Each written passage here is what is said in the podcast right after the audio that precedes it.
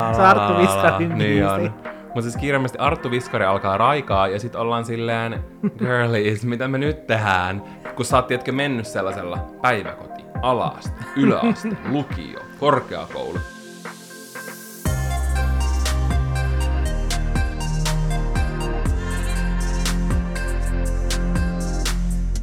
Kun me aloitettiin tää tämän vuoden 2023 kevätkausi, niin me luvattiin teille, että kun meidän upo uusi YouTube-kanava Olohuone by Jan et Valtteri saa tuhat tilaajaa täyteen, niin meillä olisi teille aika hiton hulppea yllätys. Ja mun on pakko silleen ihan suoraan sanoa, että me ei todellakaan oltaisi arvattu, että me saatais mun mielestä siis alle viikossa ne tuhat tilaajaa täyteen. Mm, ja musta on hullua, että meillä on ihan näillä näppäimillä 2000 tilaajaa. Kyllä, ja mä tiedän, että teitä ihania, rakkaita olkkarilaisia on siellä tuhansia ja tuhansia ja tuhansia, mutta silti, koska tää oli tietenkin semmonen ihan uusi mm. juttu, niin ei oikein osannut sanoa, että miten tää otetaan vastaan, mutta me arvostetaan tosi paljon teidän lämmintä ja ymmärtäväistä vastaanottoa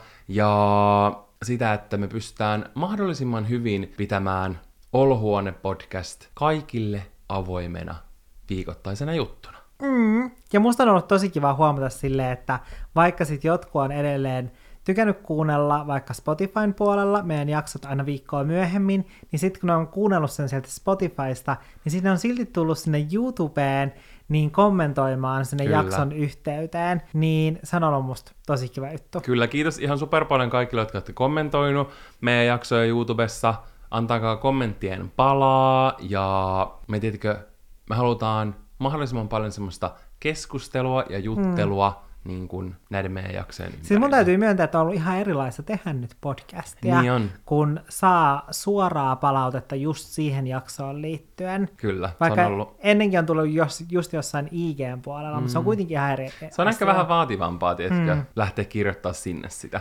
Kyllä, mutta pitäisikö meidän nyt paljastaa, että mikä meidän ylläri on? Paljastetaan, mulla tulee oikein kylmät väreet, mutta meidän yllätyshän on... No niin, nyt ottakaa tukeva asento. Kyllä, Tässä vielä vähän soi. viivytellään. Pitäisikö keitellä soi. vähän kauralattea? voitaisiin keitellä Celebration kauralateet, koska me lanseerataan Olkari Gang Plus. Gang, gang, gang! Gang, gang, gang.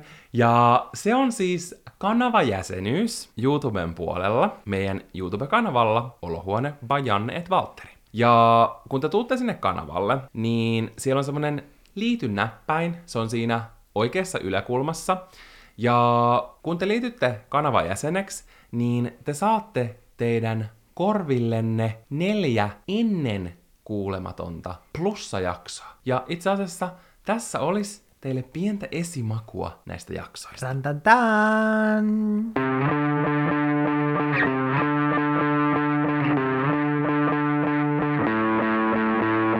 Mä tiedän, että oikeasti tää on todella, todella, todella, todella, todella eriävä mielipide, mikä mulla nyt on. Mutta Niin siinä on vaan joku juttu silleen vinksallaan, että jos niiden riskien edelle, että sä et välttämättä koskaan herää siitä nukutuksesta, joka on yksi mahdollinen, että mitä voi käydä, niin jos sen edelle menee se, että sä haluat korjata sen sun ulkonäköön liittyvän asian, koska mä oon itekin tuolla rynninyt ottamaan täyteaineita ja niin kuin mullekin on tehnyt semmosia asioita mun naamaan, mitä mä kadun tosi paljon, mitä mä en todellakaan haluaisi enää tehdä. Mä tiedän, että mä tuun saamaan kaikkien vihat niskaani, mutta mä sanon sen sillä uhallakin, mä oon niiden hevosten puolella. Siis tää on varmasti asia, mistä me ei olla koskaan 11 vuoden parisuhteen aikana keskusteltu. Se on kyllä totta. Et välillä on uusia puheenaiheita. Kumpi todennäköisemmin heitettäisiin ulos ravintolasta tai baarista? No siis tämähän on käynyt jo mulle. Onko oikein heitetty pois ravintolasta tai baarista? Ei. Mut milloin, on. Milloin sut on heitetty? Mut on heitetty pois. Mut toi on oikeasti Ja sit sä toistat tän kolme kertaa, oot aivan vitun sekasin, menetät muistin, sekoilet, raivaat ja riitelet sun kavereiden kanssa, hukkaat sun kotiavaimet. juttu. Oletko miettinyt, että sä koskaan haluaisit olla politiikassa? No, muahan on lähestytty, Totta niin onkin. mutta tota, että mä menisin ehdolle, mutta... Niin. No, se on eri asia, se on joku zombi kuin joku lääkäritilanne. No mietitkö, että sulla on joku semmonen sirkkeli ja sit sä vaan sirkkeleet joku No ei kaikki jalkaa? lääkärit tee tommosta.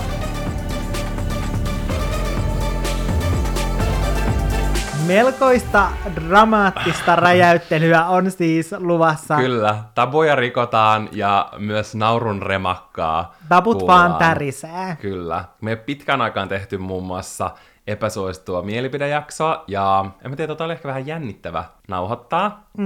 mutta oli ihana, tiedätkö, saada nämä mielipiteet pois omalta sydämeltä. Kyllä. Kertoa ne maailmalle. Mutta kerro Janne vielä vähän tarkemmin tästä Olkkari Gang Plus kanavajäsenyydestä. Kyllä. Eli sä voit tilata tämän meidän kanavajäsenyyden. Sen hinta on 799 niin kuukaudeksi. Ja sieltä löytyy nyt ne neljä jaksoa, ja ne voi kuunnella kaikki kerralla, tai sitten yhden jakson joka viikko, semmoisena plussajaksona. Mm. Sillä me ollaan vähän niin kuin ajateltukin se. Kyllä. Ja nyt toistaiseksi siellä on siis nämä neljä jaksoa, ja sä voit sitten heti, kun sä oot kuunnellut ne jaksot, niin peruttaa ton tilauksen, ja jos sä haluut, niin totta kai mahdollista on myös tukea meidän podcastia ja jättää se tilaus sinne pyörimään, jos haluaa. Kyllä. Ja jos te tykkäätte tästä Olkkari Gang Plus jutusta, niin me mielellämme tehdään sinne useammin enemmän jaksoja. Mm. Jopa jos se lähtisi oikein kunnolla lentoon, niin mahdollisesti se voisi taata meille sen, että me pystyttäisiin ehkä jossain vaiheessa rupea tekemään kaksi jaksoa viikossa. Toinen ihan kaikille kuultavaksi mm. ja toinen tänne Olkkari Gang Plusan puolelle. Eli tää on nyt vähän niin kuin silleen näytön paikka. Kyllä, tämä on näytön paikka olkkarilaisille. Me toivotaan, että olette innoissanne tästä, me ollaan super innoissamme, ja on tuntunut jotenkin todella spessulta tehdä jaksoja tonne plussan puolelle. Mm, Niin musta tuntuu, että, vaikka musta tuntuu, että tässä podcastissa itsessään pystyy tiedätkö, puhumaan semmoista asioista, mistä ei välttämättä vaikka jossain IGn puolella halua Mm, puhua, mm. mutta musta tuntuu, että tuolla plussan puolella, niin siellä voi tiedätkö, vielä vähän Totuuden enemmän silleen niin kuin, Tiedätkö avautua silleen vielä vähän rohkeammin? joo, että silleen, että jos niin kuin, ol, koska mehän mietittiin tolleen nimeä, niin me mietittiin silleen, että okei, että kun meidän podcastin nimi on Olkkari, niin pitäisikö ton olla sitten vessa ja vessa. Se olisi sopinut hyvin meille. Älä. Tai mikä me mietittiin? Pannuhuone. Kyllä. Tai makuuhuone, mutta se oli ehkä vähän liian eroottinen. Niin oli. Mutta me tiedättekö, mietitään toi Olkkari Gang Plus silleen, että tiedättekö, kun te olette hengailu kavereiden kanssa ja te olette hengaillut, tiedättekö, mm. jonkun teidän ystävän olohuoneessa ja sitten teillä on ollut ihan superkiva ilta mm. ja suurin osa on lähtenyt, tiedättekö, se on ihan pieni porukka jää vielä, tiedätkö,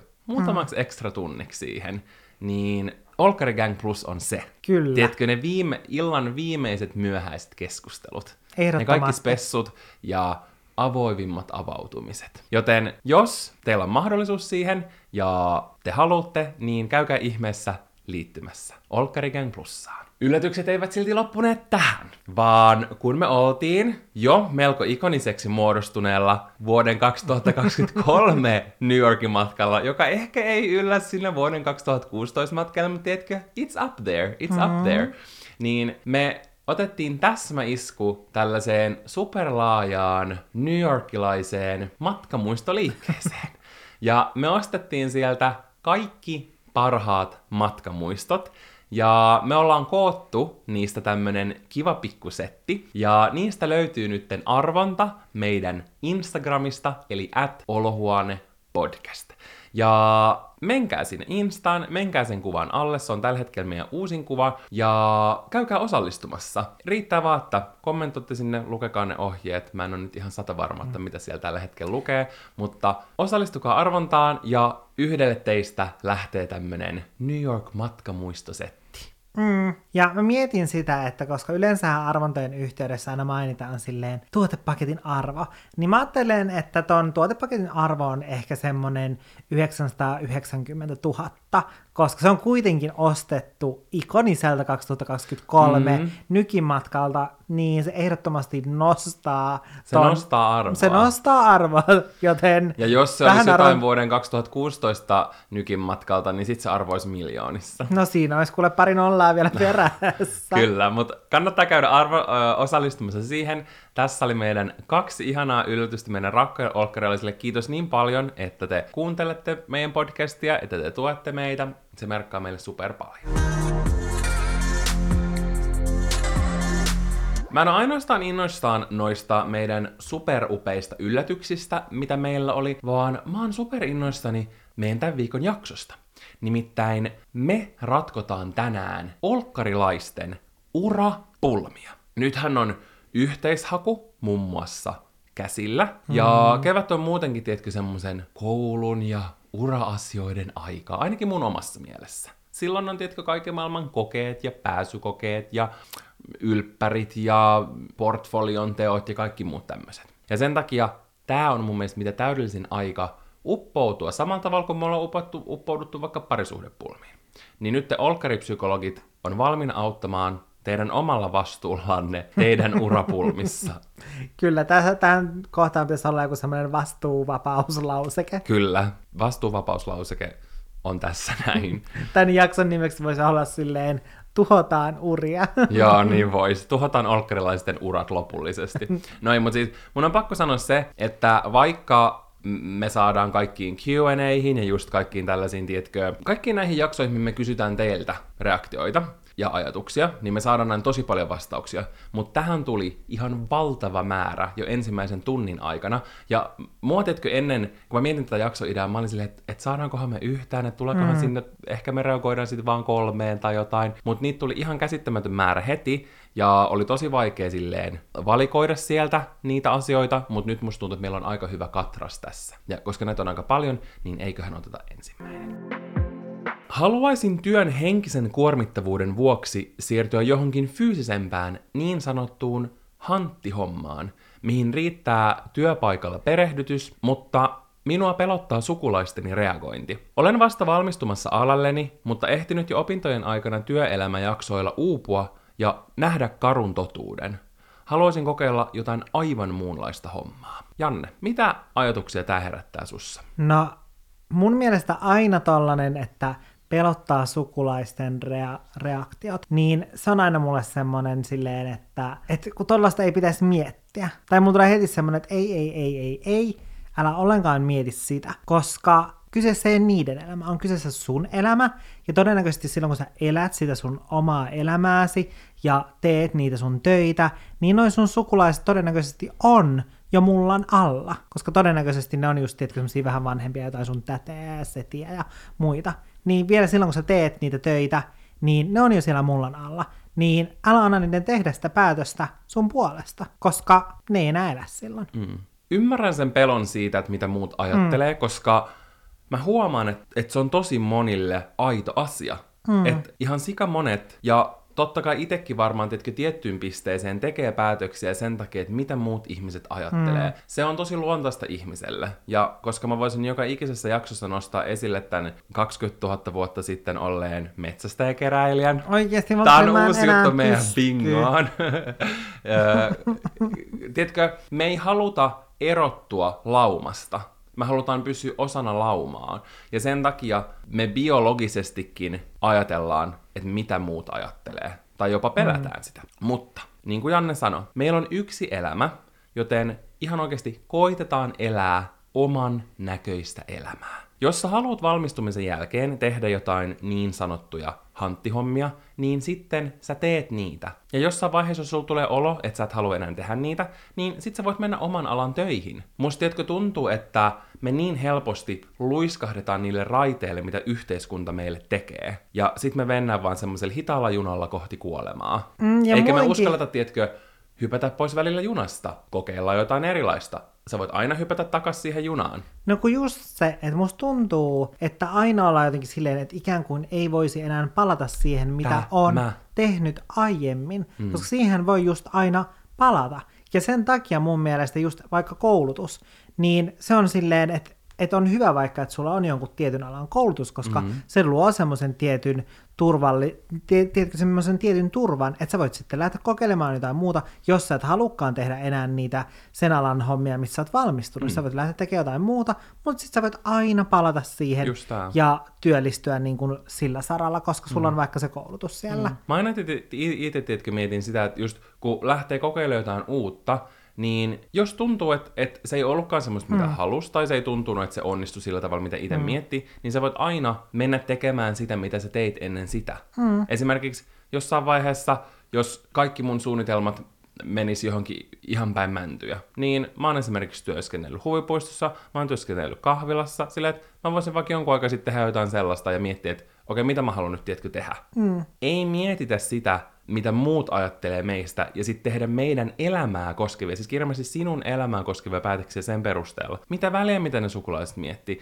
ja mitä väliä ne tuomitsee. Ja itse asiassa mä oon huomannut sen, ja mä näin hyvän, no, luin jostain, eli katsoin TikTokin siihen liittyen, että kun mietitään, että tuomitseekohan noin muut nyt mut, niin silleen sisimmässä me oikeasti tuomitaan itseämme, tiedätkö? Tai arvostellaan mm. itseämme, ja me luullaan, että ne muut tekee sitä. Mutta ehkä ne on jotain sellaisia epävarmuuksia, mitä meidän omassa sydämessä on itseämme mm. kohtaan. Niin tollaisia asioita kannattaa miettiä, tutkia, ja tunnistaa. Ja mä oon sitä mieltä, että, että jos toi on se sun fiilis, niin sitten sä haet tekee just sitä duunia, mitä sä haluat tehdä. Ja sitten jos sä jossain vaiheessa haluat tehdä niitä sun oman alan ommia, mihin sä valmistut kohta, sit sä rupeat niin kun, hakemaan sinne. On pitkään halunnut tehdä somea, ja olen aloittanutkin Instagramiin ja TikTokkiin tekemään juttuja, mutta tuntuu, ettei kumpikaan kasva. Myös yhteistöitä olen kysynyt monelta brändiltä, mutta ei nappaa mikään. Turhauttaa. Mitä ajatuksia tämä Valtteri sinussa herättää pitkän linjan somevaikuttajana? Mä itse asiassa just tänään mietin, kun mä päivitin mun mediakorttia, että mä oon nytten tänä keväänä tehnyt 11 vuotta tätä. Mä tein 11 vuotta sitten mun ensimmäisen blogipostauksen, mun sitten siihen blogiin, jota ihmiset rupesivat enemmän lukemaan. Ja mulla meni siitä todella todella, todella, todella, todella monta vuotta, että mä tein yhtään rahaa mun blogilla. Saati sitten, että mä pystyin elättämään itteni sillä. Hmm. Se on oikeasti niin kuin kourallinen vuosia, kun on voinut elättää itsensä somella. Niin kuin siihen määrään nähden, kuinka kauan itse on tehnyt. Hmm. Ja nykyään etenkin, kun niin monet tekee somea, ja siitä on tullut ihmisille ehkä helpompaa, se on yleisempää, siihen liittyen löytyy loputtomasti resursseja, että sä voit oppia hyvin paljon somen tekemisestä, kuvaamisesta, videoeditoimisesta, ihan kaikesta, vaan sille, että laittaa, tiedätkö, YouTubeen, kuinka editoida videoita, kuinka mm. ottaa kivoja kuvia, miten algoritmit toimii ja niin mm. näin. Niin totta kai just se kilpailuakin on paljon enemmän. On vaikeampi erottua joukosta, mutta mä itse uskon siihen, että somen tekemisessä kaikista tärkeintä on pitkäjänteisyys. Ja vaikka näkee, että ihmiset menee TikTokissa yhtäkkiä viraaliksi, niin oikeasti siinäkin monesti on tosi, tiedätkö, pitkä tausta sitä somen tekemistä. Mm. Muun muassa vaikka Mikheila, joka on tosi suosittu meikki-tiktokkaaja, mm. niin mun ymmärtääkseni hän oli vaikka vuosia, vuosia, vuosia tehnyt YouTubea ennen sitä, ja sitten hän päätti kokeilla TikTokia, ja se toimi hänellä hmm. niin pitää olla pitkäjänteinen ja myös yrittää miettiä, että millä mä voisin erottua joukosta. Mikä hmm. on se, että miksi ihmiset haluaisi rupea seuraamaan mua. Koska mä huomaan, että monet tekee helposti semmoista samanlaista sisältöä, mitä kaikki muutkin tekee. Ja sekin hmm. on täysin fine. Mutta jos sä pystyt miettimään, että millä tavalla mä voisin erottua. Plus myös se, että mä koen, että ehkä, että mitä autenttisempi sä oot, niin sitä helpommin ihmisten on mahdollista lähestyä sua, tiedätkö? Mm. Et se ei oikeasti oo, se voi vaikuttaa niin kuin helpolta, että mm. et seuraat tulee noin vaan, ja meillekin on jotkut niin kuin sanonut silleen, että joo, että et olisi vaikka kiva rupea tekemään YouTube-videoita, ja mulla olisi ihan jees, jos vaikka silleen mä saisin jotain tuhansia näyttökertoja ja näin, niin sitten musta tuntuu just, että monet miettii, että ne näyttökerrat tulee, tietkö, nipsnaps sormia napauttamalla. Mm. Mutta se, että pystyy luomaan sosiaalisen median semmoista yhteisöä, niin se on oikeasti mm. vuosien homma. Mm. Musta tuntuu, että vaikka nykyään puhutaan paljon paljon enemmän somesta työnä kuin mitä ennen, Ja musta tuntuu, että koko ajan just enemmän ja enemmän, ja kuten sanoit, niin on kaikkia erilaisia videoita, missä opetetaan siitä, että kuinka sä voit menestyä On somessa. Ja... koulutuksia Niin, niin et se on- vaikuttajuuteen. että se on muuttunut tosi, tosi paljon, niin silti musta tuntuu, että ihmisillä, ja tosi monilla ihmisillä on sellainen vääristynyt kuva just siitä, että, että mä monesti huomaan, niin kuin, että käydään vaikka sellaista keskustelua silleen, että, että, että mä voisin niin kuin, alkaa tekemään somea, mutta en mä toisaalta tiedä, niin kuin, että haluanko mä silleen menettää niin kuin mun omaa yksityisyyttä, niin tavallaan tietysti käydään semmoista keskustelua silleen, että että niin kun sä vaan sit teet sen päätöksen silleen, että no että mä voisin lähteä some, tekemään somea, mutta niin kun, että mä en nyt halua lähteä tekemään sitä. Niin kuin se olisi vaan, tiedätkö, silleen, että sitä vaan lähdetään tekemään, ja sit sä oot somevaikuttaja. Mm. Et jotenkin musta tuntuu, että monesti se keskustelu on sen tyylistä. Ja moni ehkä myös ajattelee sitä, että, että kun sä vaan teet aktiivisesti somea, sä teet tietyn tyyppistä somea, otat vaikka, vaikka kirjaimellisesti kopioit jotain toista vaikuttajaa, niin että sit sulla tulee niinku siitä ura. Mutta kun eihän se mene sillä tavalla. Mm. Ai, tai silleen, se ei ole semmoinen automaattinen formula, jolla sä onnistut. Mm, niin voi käydä, mutta niin ei välttämättä käy. Ja se on ehkä somessa menestymisessä se isoin hankaluus, että se on niin monien asioiden summa. Tai just se, että et voi olla vaan se, että sillä hetkellä, kun sä aloitat vaikka tekemään somea, niin trendaa vaikka joku tietty formaatti, esimerkiksi vaikka just ne YouTube-videot, missä sä et erotu sieltä joukosta, tai että sä et, tiedätkö, ole parhaimmillasi YouTube-videoilla, mm. mutta sitten sen jälkeen, kun vaikka tuli TikTok, niin jotkut, jotka on tehnyt vaikka YouTubea ennen, ja ei ole siellä, tiedätkö, ker- kerännyt sellaista niin kuin suurta yleisöä, mutta sitten TikTokissa ne onkin niin kuin loistanut tosi upeina. On, koska niille vaikka sopii Niin. ne semmoiset minuutin viiva kolme minuutin mittaiset videot verrattuna vaikka puolen tunnin videoon. Mm, niin se on niin, niin monen asian summa, Totta. joten se, mitä mä itekin ehkä tähän neuvoisin, Mm. niin siitä huolimatta, että, että se, että sä vaan teet, niin se ei automaattisesti ole tae mistään, Mm. että sä missään vaiheessa tulet koskaan saamaan sitä itsellesi työtä, Mm. niin se, että silti päivität vaan aktiivisesti, Kyllä. kokeilet tehdä erilaisia sisältöjä, ja jos joku sieltä on, niin kun, tai että joku sieltä nousee, joku sisältö, niin sit nousee, mutta voi olla, että ei. Ja sen takia mm. mä itse just aina puhun somesta niin sellaisena työnä, että tämä on oikeasti semmoista intohimotyötä, että ei tätä voi lähteä pelkästään tekemään niinku mm. rahan takia. Mm. Tai silleen, että jos sä lähdet pelkästään tekemään rahan takia, niin sit oot valinnut kyllä tosi, tosi väärän alan, mm. koska on niin paljon muita aloja, jonne sä voit lähteä ja sä menestyt todennäköisemmin kuin tällä alalla. Mm. Mutta vaikka just ei tuliskaan miksikään valtavaksi viraaliksi tähdeksi, niin kaikki se, mitä sä opit sitä somea tehdessä, tiedätkö, videoiden ja kuvien editoimisesta, kirjoittamisesta, mm.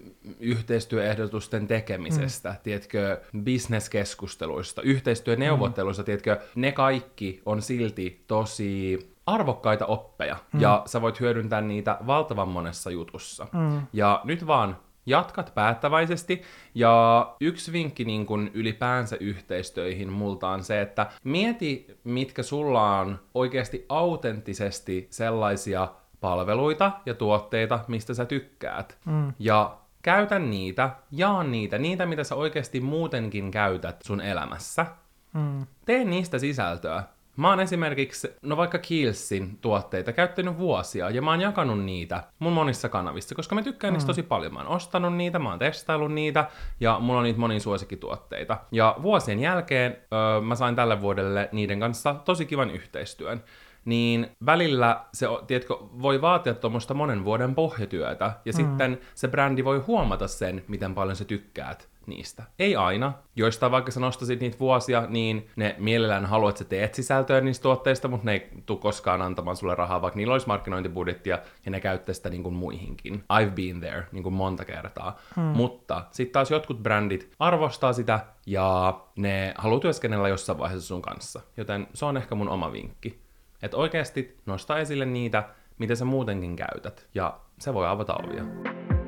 Valmistun kesällä tietyn alan maisteriksi yliopistossa. Itse koen suurta huijerisyndroomaa. Olen tällä hetkellä hyvin vastuullisessa työssä ja erityistä osaamista tarvitsevassa työpaikassa. Miten päästä huijerisyndroomasta eroon? Koen, että en ole tarpeeksi hyvä. Tuntuu, että selviydyn fake it till you make it asenteella joka päivä. Mä haluaisin Janne kuulla eka sun ajatuksia tähän, koska sullahan ei hirveästi oo huijerisyndroomaa. Sä oot mm. leijona, sä tiedät, että sä oot paras, niin mitä sanottavaa sulla on tähän? Koska mä itse oon kokenut mm. ja ehkä ko- niin, mä oon kokenut ja mä yritän päästä eroon semmoista huijerisyndroomasta, mutta koska sulla ei ole samalla tavalla ollut sitä, sä oot, mm. sä oot it, niin kuin tosi itsevarma sun taitojen kanssa, as you should, niin mitä neuvoisi antaa sitten tällaisessa tilanteessa? Mun neuvo on, että nyt saatat kynän ja paperin ja sitten sä listaat siihen asioita, miksi sä ansaitset sun oman palkan. Se on mun vinkki. Se, että sä pystyt perustelemaan sun oman palkan, niin kuin kelle tahansa,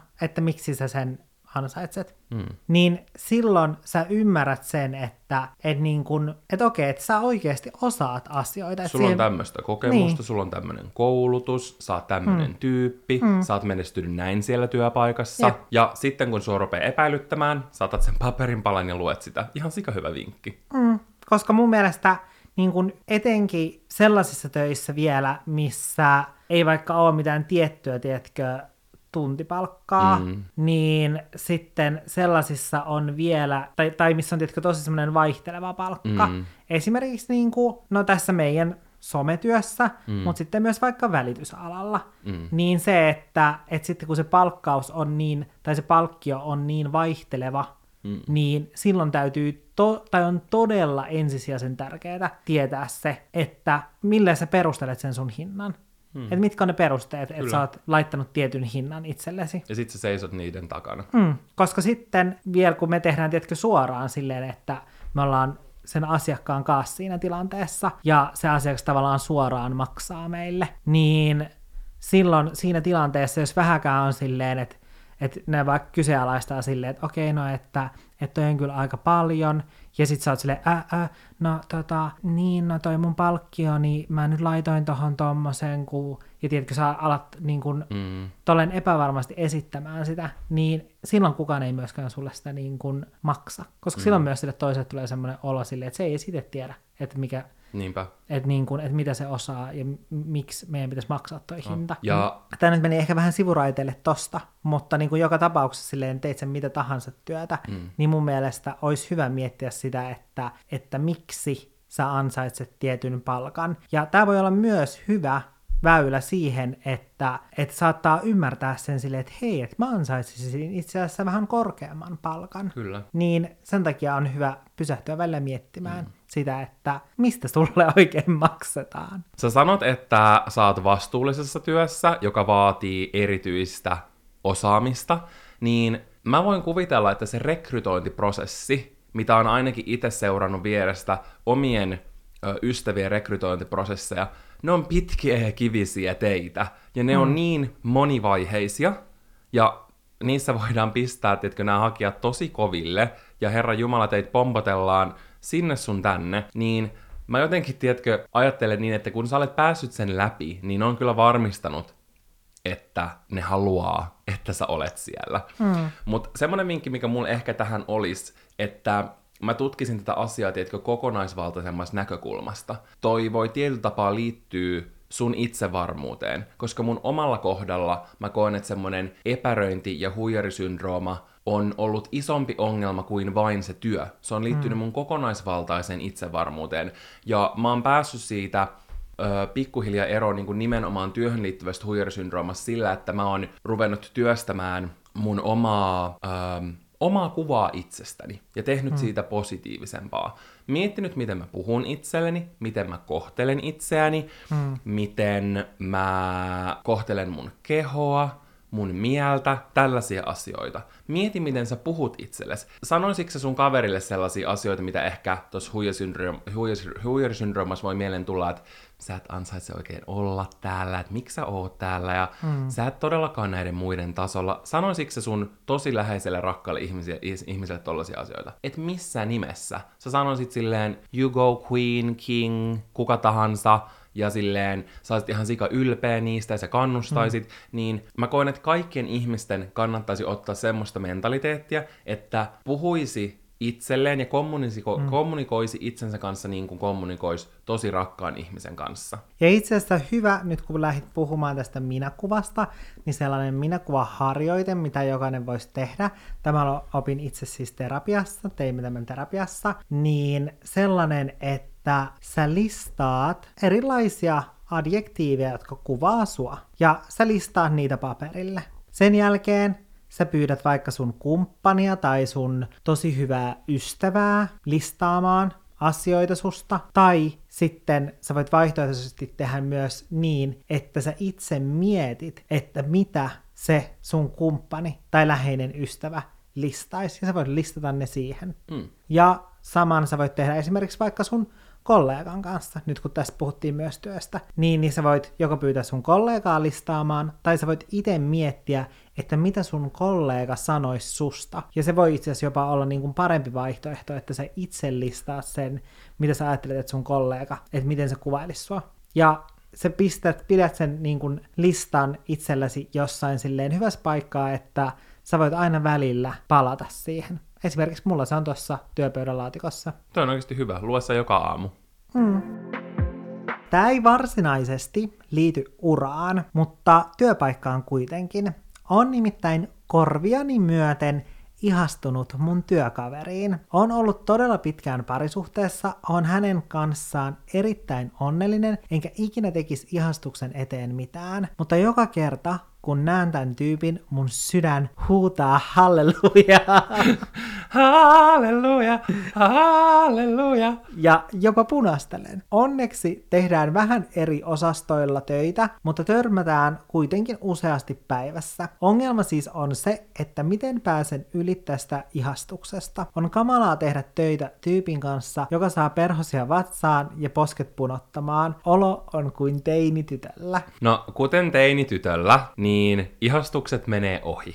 Mm. Vaikka sulla on nyt tosi semmonen head over heels mm. olo siitä, niin kuten sä sanoit, sä oot tosi onnellisesti parisuhteessa, sä et mitenkään mm. haluis niin kun, muuttaa sitä sun parisuhdetilannetta. Se kertoo jo kaiken. Sä oot onnellinen mm. sun parisuhteessa, ja tää on vaan tommonen yksittäinen ihastus. Mm. Ja mä selailin TikTokia, kun me suunniteltiin tätä, ja mulla tuli mieleen se vahvasti TikTokissa trendaava X. En tiedä, onko se niinku trendi, mutta tiedätkö, että et ihmiset keksii vaikka, no mä oon nähnyt semmoisia, kun pariskunnat tekee toisistaan, tiedätkö, silleen, että ne sanoo X toisistaan. Ja X, sillä tarkoitetaan semmoista jotain niinku, miten mä selittäisin sen, semmoista puistattavaa, ärsyttävää, noloa, tiedätkö, pientä juttua, mikä se toinen tekee. Esimerkiksi jonkun ik voi olla vaikka, no mä kuulin tämän supersuosittu somepioneeri Tana Mojo sanoi, että hänen ik-miehistä on se, että kun joku jahtaa, tiedätkö, ping-pong-palloa,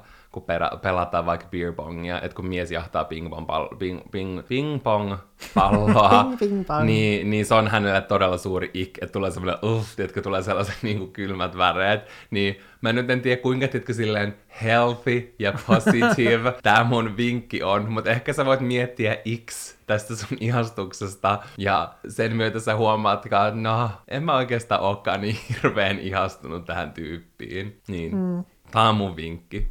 Se on mun mielestä hyvä vinkki. Ja mulla tuli siis, mulla tuli tästä semmonen fiilis, että onkohan tämä työkaveri, tiedätkö, just vasta aloittanut siellä, koska kun sanoit tuossa silleen, että, että ihastukset menee ohi, niin kuin ne meneekin, niin sitten tuosta tulee semmoinen fiilis, että ne on kuitenkin silleen vasta, tiedätkö, tavannut, että jompikumpi mm. tässä on niin kuin vasta aloittanut tuossa mm. työpaikassa.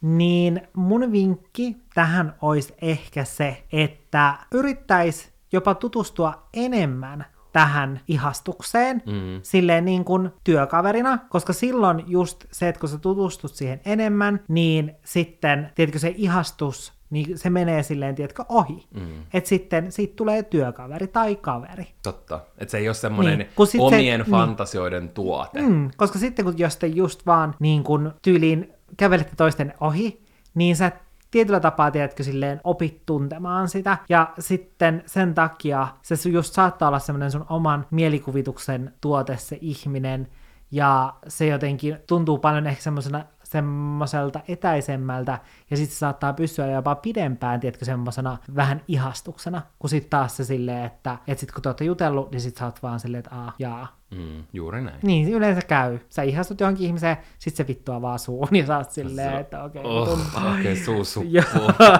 älä, sille avaa hiljaa, mä haluan katsoa sua. Kyllä. Niin, niin, niin, ehkä tässä on tietysti semmoinen samanlainen tilanne. Oon töissä maalarina ja oon firman ainoa nainen. Jokapäiväinen tytöttely ja väheksyntä on alkanut ahdistamaan. Pomon näkökulma asiaan on se, että itse oot tullut miesvaltaiselle alalle. Joten kysymys kuuluu, irtisanoudunko vai onko tämä nyt vain minun kohtalo? Siis kuvattavaa. Joo, ei voi niin kuin muuta sanoa. Ja tiedätkö, Ja tämä ei todellakaan ole sun kohtalo. Älä edes ajattele sillä tavalla, vaan sun täytyy lähteä lätkimään sieltä. Mm.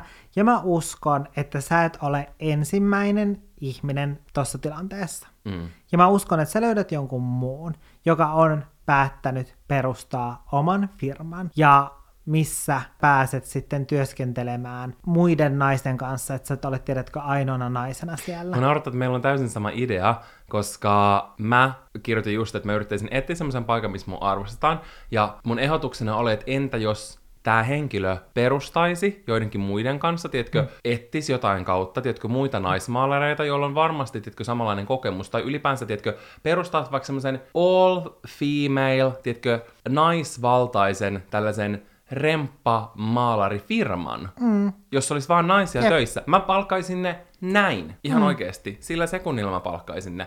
Jotain tämmöistä. Koska se, että sun pomo sanoo noin, on mun mielestä kuvottavaa. Mä en tiedä, voisiko siitä ilmoittaa, tiedätkö, jonnekin työsuojelujuttuun. Mä en tiedä, onko mitään, tiedätkö, sellaista valtakunnallista, jossa voisi tehdä valituksen, koska ei se nyt, ei se ole vaan noin. Ei se ole mikään voi voi, itse olet tullut miesvaltaiselle alalle. Ja mä kuvottavaa, koska mä tiedän, että noin miehet on ihan varmasti naisten päivänä, tiedätkö, jakanut Facebookiin jotain semmosia, rakastan kaikkia naisia elämässäni ja tiedätkö, tuonut jotain kukkasia naisille. Mutta sitten ne käyttäytyy tolleen joka päivä. Niin toi vaan mun mielestä jotenkin todella sickening. Ja niin kuin Janne sanoi, ei todellakaan sun kohtalo, ja ehkä tää on vähän kauaslentoinen idea, mutta mä tiedätkö, oon tämmöisen all female raksa maalarifirman kannalla. Rajojen veto työelämässä. Missä määrin teidän mielestä pitää osata joustaa töissä ja missä määrin vetää omat rajat? Tee nuori, juuri työelämän aloittanut, joka ei haluaisi uupua. Siis kun mä luin tämän kysymyksen, niin mulla tuli jotenkin kollektiivisesti semmoinen todella ylpeä olo olkkarilaisista, ja semmoinen jotenkin todella hyvä fiilis siitä, miten semmoisia fiksuja ja hyviä juttuja ajattelevia kuuntelijoita meillä on. No totta kai, tiedätkö, silleen samankaltaiset ihmiset, niin kuin, tiedätkö, ne vetää vähän niin kuin toisiaan puoleensa. Mm. Ja totta kai silleen, mehän ollaan niin fiksuja, Kyllä. niin totta kai meidän kuuntelijat myös on Todellakin. fiksuja. Sehän Ja nyt on niin kuin itsestään Ei sillä, että niin kun olisin ikinä aliarvioinut tätä, mutta tiedätkö, tämä oli vaan semmoinen uusi, uusi muistutus jälleen kerran siitä, tiedätkö, miten fiksu silleen, että, että tämmöisiä asioita mietitään, koska tuntuu, että en mä itse miettinyt silloin, kun mä oon aloittanut työelämässä tällaisia asioita. Mä oon vaan mm. mennyt virran mukana ja esimerkiksi just miettinyt, että mun pitää sanoa ihan kaikkeen kyllä ja suostua ihan kaikkeen. Mm. Ja itekin omina ensimmäisenä työ, työvuosina, niin mua on jyrätty täysin. Ja mua on mm. syyllistetty ja tiedätkö, puoliksi pakotettu semmoisiin asioihin, mitä ei oikeasti olisi halunnut mm. tehdä. Ja se on tosi silleen turhauttavaa jälkikäteen. Niin mä oon sitä mieltä, että jousta, kun sä pystyt. Esimerkiksi, jos joku tarjoaa sulle viikonlopuksi töitä ja on silleen, hei, halusitko tämän ekstra vuoron, jos sä pystyt ja haluut ottaa sen, niin sitten, sit sä voit joustaa ja olla silleen, hei, voin ottaa, mutta jos ei se oikeasti käy sulle, mm. niin sun ei tarvitse tehdä sitä, koska mut on kirjaimellisesti mun tyylin kesän ainoana yhtenä pyydettynä vapaana, kun me tehtiin Jannen muuttoa Herttoniemestä Sörnäisiin, sitä. niin mut on soitettu töihin silleen syyllistäen. Mm. Mun pomma soitti ja oli silleen, joo, kukaan muu ei nyt pääse tonne, että sit se piste on kiinni. Mä oon silleen, että mulla on, mulla on niin kuin kirjaimellisesti pyydetty vapaa päivä, yksi mm. vapaa päivä. Ja mä joudun lähteä. muuttamassa. Mä olin muuttamassa, Janne joutui jäämään tekemään sitä mm. meidän kaverin kanssa kahdestaan, ja se oli niin, siis tiedätkö, jälkeen mä oon niin raivostunut, miksi mä menin, miksi mä edes vastasin. Ei mun mm. tarvinnut vastata siihen puhelimeen. Ei. Niin mä jotenkin sanon sen, että on hyvä joustaa ja auttaa, mutta jos sulle oikeasti käy, niin sit mm. sulle ei käy. Äläkä anna kenenkään syyllistä. Mä en tiedä, mm. on, mä en tiedä onko tämä jotenkin täysin tämmöistä liibalaaba-vinkkiä, tiedätkö? Mm. Mutta mun mielestä kyllä varmasti työnantaja arvostaa sitä, että pystyt, au, niin kun, pystyt joustamaan ja auttamaan mm. vaikka hankalassa tilanteessa. Esimerkiksi jos soitetaan, mm. että hei, me tarvitaankin huomiselle joku työvuoron, mm. tai me tarvitaan joku niin kuin, auttamaan tässä projektissa, mm. niin kyllä se on tärkeää myös välillä niin kuin, mun mielestä ehkä olla sille, hei okei, okay, että mä tuun niin kuin, tiedätkö, messiin, mm. ja mä helpin. Mutta just ei oman jaksamisen, mm. ja jos sulle oikeasti käy, niin sit se ei käy. Ja musta tuntuu, että tosi usein työnantajat ei ymmärrä niitä niiden omia rajoja silleen, että just aletaan syyllistämään Joo. just ainoana tuommoisena vapaa-päivänä, että se on ylittänyt siinä on. sen rajat. Ehdottomasti. Ja sama, sun olisi vaan pitänyt pitää, tiedätkö, silleen ne omat rajat. Mutta tiedätkö, on, jotenkin luulee sen, että okei, okay, työntekijänä niin. mun on pakko Älä. mennä, tai mua katsotaan tosi huonossa valossa. Jos mm. mä olisi katsottu huonossa valossa, niin nyt mä olisin vaan silleen, että haa, haa, tai silleen... pois täältä sitten. Ja musta tuntuu, että tosi usein semmoisissa työpaikoissa, missä työntekijät on silleen vähän reilu parikymppisiä, mm. niin sellaisissa työpaikoissa sitä käytetään ne työnantajat ja ihan siellä niin kuin ylemmällä tasollakin niin kuin myymäläpäälliköistä ylöspäin, niin ne ihan tarkoituksenmukaisesti hyväksi käyttää sitä, että, koska mä muistan sellaisiakin keskusteluja, että on käyty, että on oltu silleen, että et joo, että et sun kun on tiedätkö, otettu esille joku semmoinen ongelmakohta, mikä, mihin kuka tahansa puuttuisi, niin, niin sitten kun on otettu semmoinen esiin, niin sitä ollaan oltu silleen, että niin siis sunhan kannattaa nyt muistaa se, että että tämä työpaikka, että me ollaan hyvin arvostettu ja meidän brändi on hyvin arvostettu työelämässä, että sun kannattaa nyt vähän miettiä sillä tavalla, että, että miten sä nyt näistä, niin, tai että miten sä niin kuin suustasi päästä tyyliin. Toi on järkyttävää. Tota tehdään ihan sikana nuorille mm. ihmisille työelämässä. Ja varmaan siis ihan kaikenikäisille. Ja, ja silloin nuorena sitä on silleen, että okei, apua silleen, että, että tämä on tyyli mun ensimmäinen tämmöinen pidempiaikainen mm vakituinen työ, niin mm. silleen, että, että okei, että apua. Mä tiedätkö, jotenkin näen sen, kun tässä omassakin iässä huomaat, että monet läheiset on sellaisissa äh, tilanteissa, missä ne on, tiedätkö, sanonut kaikkeen kyllä, mm. ja ne on ajettu sellaiseen tilanteeseen, mm. ja tiedätkö, silleen peloteltu ja mm. pakoteltu ja kaikkea, että ne on ihan uupumisen partaalla, mm. niin se on jotenkin niin surullista nähdä, ja helposti itsekin, mm. tiedätkö, antaa ylittää vaikka omia rajoja, mutta mä koen, että ne on myös semmoiset, mitkä sä opit ajan kuluessa. Hmm. Ja sitten työpaikka työpaikalta sä rupeat vetämään niitä. Ja se on myös täysin ok siellä nykyisessäkin työssä tehdä. Joo, totta hmm. kai se voi olla shokki jollekin sun työkavereille ja vaikka sun pomolle tai hmm. työnantajalle tai kenellä tahansa, kun yhtäkkiä sä silleen, että ei, että ei hmm. käy. Ja siitä voi tulla kitkaa, mutta mä koen, että se on niin tärkeä seistä, tiedätkö, omien rajojen takana. Hmm. Ja niin kuin pitää, pitää omia puolia. Kyllä, ehdottomasti, koska sehän, jos et sä pidä niitä sun omia rajoja, niin aina kuka hävi, häviää, niin olet sinä, mm. ei kukaan muu. Ja sen takia onkin tosi tärkeää pitää ne omat rajat, koska kukaan muu ei niitä pidä. Ja mun vinkki olisi se, että mihin just vetää ne rajat, niin mulla on tähän kaksi juttua. Tärkeää on se, että ei tee mitään, mistä sulle ei makseta. Älä tee sellaisia asioita, mistä sulle ei makseta, tai Välillä voi tehdä myös sellaisia asioita, joista ei makseta, mutta silloin, tiedätkö, sun pitää saada siitä jotain muuta. Sun täytyy aina saada jotain. Jos sä annat, niin muistat sen, että sun täytyy aina saada jotain. Joko se on rahaa, tai sitten se voi olla va- vaikka vaan se hyvä mieli, tai sitten se voi olla se, että sä joustat, koska sä odotat, että vastavuoroisesti myöhemmin joustetaan, kun sä tarvitset vapaata. Ja jos ei jousteta, niin se oli viimeinen kerta, kun sä joustit. Niin. Sitten seuraavalla kerralla se että kun sä tiedät, että sä et tee sitä asiaa sen takia, että et vastavuoroisesti joustettaisiin, se on niinku pois. Sitten sä haluat silleen, että okei, no, että tässä on kaksi vaihtoehtoa. Joko mä teen tämän sen takia, että mulle tulee hyvä mieli, no sen takia, koska ei, aiemmin ei ole joustettu takaisin, niin sulle ei tule sitä hyvää mieltä, joten ainoaksi vaihtoehdoksi jää sitten, että sulle maksetaan hmm. siitä, että sä joustat. Hmm. Niin tämä on mun mielestä niin kuin aika hyvä ohjenuora hmm. siihen, että mihin vetää se raja. Valmistuin ylioppilaaksi viime keväänä ja nyt pidän välivuotta. Ajatus välivuodesta oli alkujaan hyvin vastenmielinen, mutta todistus ei riittänyt hakemaani alaan eli lääkikseen. Muut alat ei oikein nappaa. Välivuosi ei ole mennyt suunnitellusti. Muun muassa jaksamisongelmien vuoksi. Ja itsenäisestä opiskelusta huolimatta tuntuu, että kouluun pääseminen tänäkin vuonna jää haaveeksi. Toinen välivuosi tuntuu suurelta epäonnistumiselta, enkä haluaisi sitä pitää. En tosin ole keksinyt niin sanottua vaihtoehto b ja ensikertalaisena en haluaisi menettää etuja alaan, mikä oikeasti kiinnostaa. Mikä neuvoksi? Tämä tilanne on toki erilainen kuin silloin, kun me ollaan itse haettu kouluun. Mm. Silloin mun mielestä ei ollut mitään ensikertalaiskiintiöitä, joten sen takia mä koen, että nämä meidän ajatukset pitää ottaa pienellä tietenkin semmoisella suolahipposella höystettynä. Mutta mitä ajatuksia tämä herätti sussa? No, mussa tämä herätti niitä ajatuksia, että ei todellakaan ole mikään kiire yhtään minnekään. Tässä kuule kerkeä tekemään töitä vielä monta monta vuotta, niin ei ole todellakaan mikään kiire tietää sitä, että minne haluaa mennä, tai että mikä olisi just se oma ala ja tekee, tekee niitä päätöksiä, että ihan hyvin voi pitää välivuosia toisensa perään, sit voi tehdä jotain muuta, jos ei ole mitään suunnitelmaa, mitä tehdä välivuoden aikana, niin kyllä aina jotain ilmaantuu. Se on mun neuvo, sille niin kuin rennosti. Tai silleen, että just vaikka, no esimerkiksi mä, Mä oon tällä hetkellä 20. Paljon mä oon? Onks mä 28? Mm. Tai mä 29 tänä vuonna? Mm. Otteri, mm. ei, ei, mä aina unohan. Se on hirveätä, koska oikeasti mä en muista enää ikinä mun omaa ikää, sitten kun mä tajuan, että mä olen tietyn ikäinen. Se niin... iskee päin pläsiä.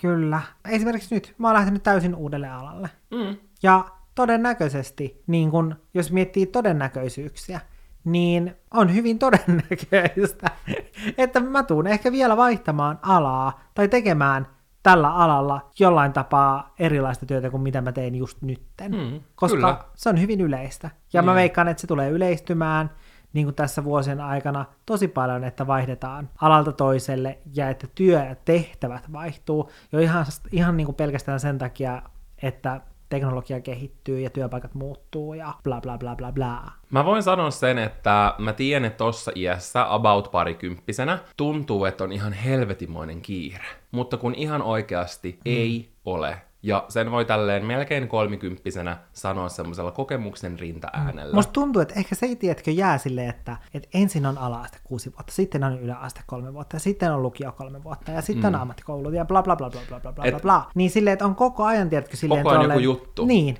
ja sitten, että on tommonen, tiedätkö, tosi tiukka parin kolmen vuoden niin kuin aikaikkuna. Mutta oikeasti sitten sen jälkeen, niin kuin, kun sä oot käynyt peruskoulun, niin periaatteessa sen jälkeen jo niin sitten se aikaikkuna onkin silleen seuraavat 60 vuotta. Koita mm. keksiä, mitä vittu teet elämälläsi. Ja siis ihan oikeasti tosi monella sen jälkeen, kun ne valmistuu, about meidän ikäisellä henkilöllä, tulee kriisi sen ekan vuoden jälkeen, kun ne on ollut työelämässä. Hmm. Koska ne on silleen, tässäkö tämä nyt oli? Silleen, tätäkö tämä nyt on? Tässäkö tämä oli? Miten se jatkuu? Se Arttu Viskarin niin on. Mutta siis kirjallisesti Arttu Viskari alkaa raikaa ja sitten ollaan silleen, girlies, mitä me nyt tehdään? Kun sä oot, tiedätkö, mennyt sellaisella päiväkoti, alaaste, yläaste, lukio, korkeakoulu, tiedätkö, niin. tällaisella niin kuin, tahdilla vaan eteenpäin. Mm. Ja sit sä oot valmistunut, sä oot silleen, että no, että nyt mä en ainakaan todennäköisesti hetken tuu mitään opiskelemaan, mm. että tässä nyt pitäisi vähän niin kuin, töitä tehdä, että hmm, ja sitä ja tätä, niin mä tiedän, nyt on semmoinen olton hirveä kiire, mutta kun ei ole. Nämä vuodet puuroutuu yhteen ja muutama vuosi sinne tänne, ne ei oikeasti näy, eikä kuulu, eikä tunnu missään. Mieluummin haet kouluun, kun susta tuntuu, että sä oot valmis siihen. Jos mm. sä kerrot siitä, että sun jaksaminen on ollut tosi tiukilla, niin priorisoi nyt sun hyvinvointia, jos sulla on siihen mahdollisuus, mm. ja tee jotain tohon alaan tai siihen hakuun liittyen. Mä en tiedä, voisiko tehdä jotain avoimen yliopiston kursseja, jollain tapaa mm. niin just opiskella tohon aiheeseen liittyen, ja just valmistautua, valmistautua sit ensi vuonna siihen. Totta kai, kun sun ympärillä ihmiset mm. hakee ja pääsee kouluihin, ja sä katot niiden IG-storeja, mm. kun ne on tuolla jossain ja haalarit päällä juoksemassa, niin tulee semmoinen olo, että mäkin haluun, ja voi mm. kumpa mäkin olisin tuolla jo, mutta jos sä tiedät, mihin sä haluat hakea, ja susta tuntuu, että sä et ole nyt niin kuin realistisesti valmis siihen, niin se yksi välivuosi ei tee sun elämässä todennäköisesti minkäänlaista muutosta, vaan mm. sitten kun sä haet ja pääset sinne, niin se on just se oikea hetki. Mm. Ja ihan oikeasti mulla on tosi paljon ihmisen elämässä, jotka kun ne on valmistunut, ja itse asiassa mun mielestä näissä urapulmissakin on semmoisia, että on silleen, että mä haluaisin tehdä ihan eri alan töitä. Mm. Että miksi mä kiirehdin ja rynnin, mm. silloin tyyliin legit 18-19-vuotiaana mm. suoraan johonkin, mikä siinä hetkessä tuntui hyvältä. Mm. Kun sitä luulee, että on tietenkin jotenkin semmoinen kiire, että no niin, nyt mä jään jälkeen kaikista muista. Mm. Silleen niin kuin tässä loppuelämän aikana, niin silleen, että sä kerkeet niin kuin opiskella, mm. mennä työelämään, perustaa yrityksen, mennä konkurssiin, mennä naimisiin, ostaa asunnon, erota, silleen niin kuin mennä uudestaan opiskelemaan jotakin, hmm. ja silleen, että tavallaan silleen, että, että sille ei todellakaan mikään kiire. Silleen, ei että... Ja siis kun elämässä voi olla monia, tiedätkö, polkuja, ja niin. sun polki voi lähteä haarautua jonnekin, ja sit sä voit just palata, mm.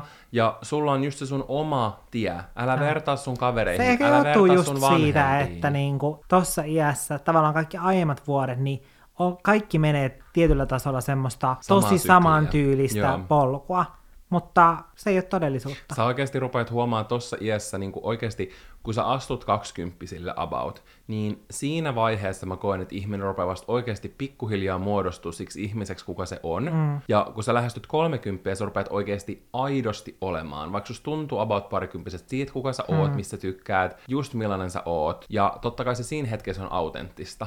Mm. Mutta vasta mun mielestä ja omasta kokemuksesta myöhemmin sä niin näet, kuka sä oot ja millainen sä oot. Joten älä kiirehdi, ota aikasi, helli sun omaa jaksamista ja sä pystyt siihen.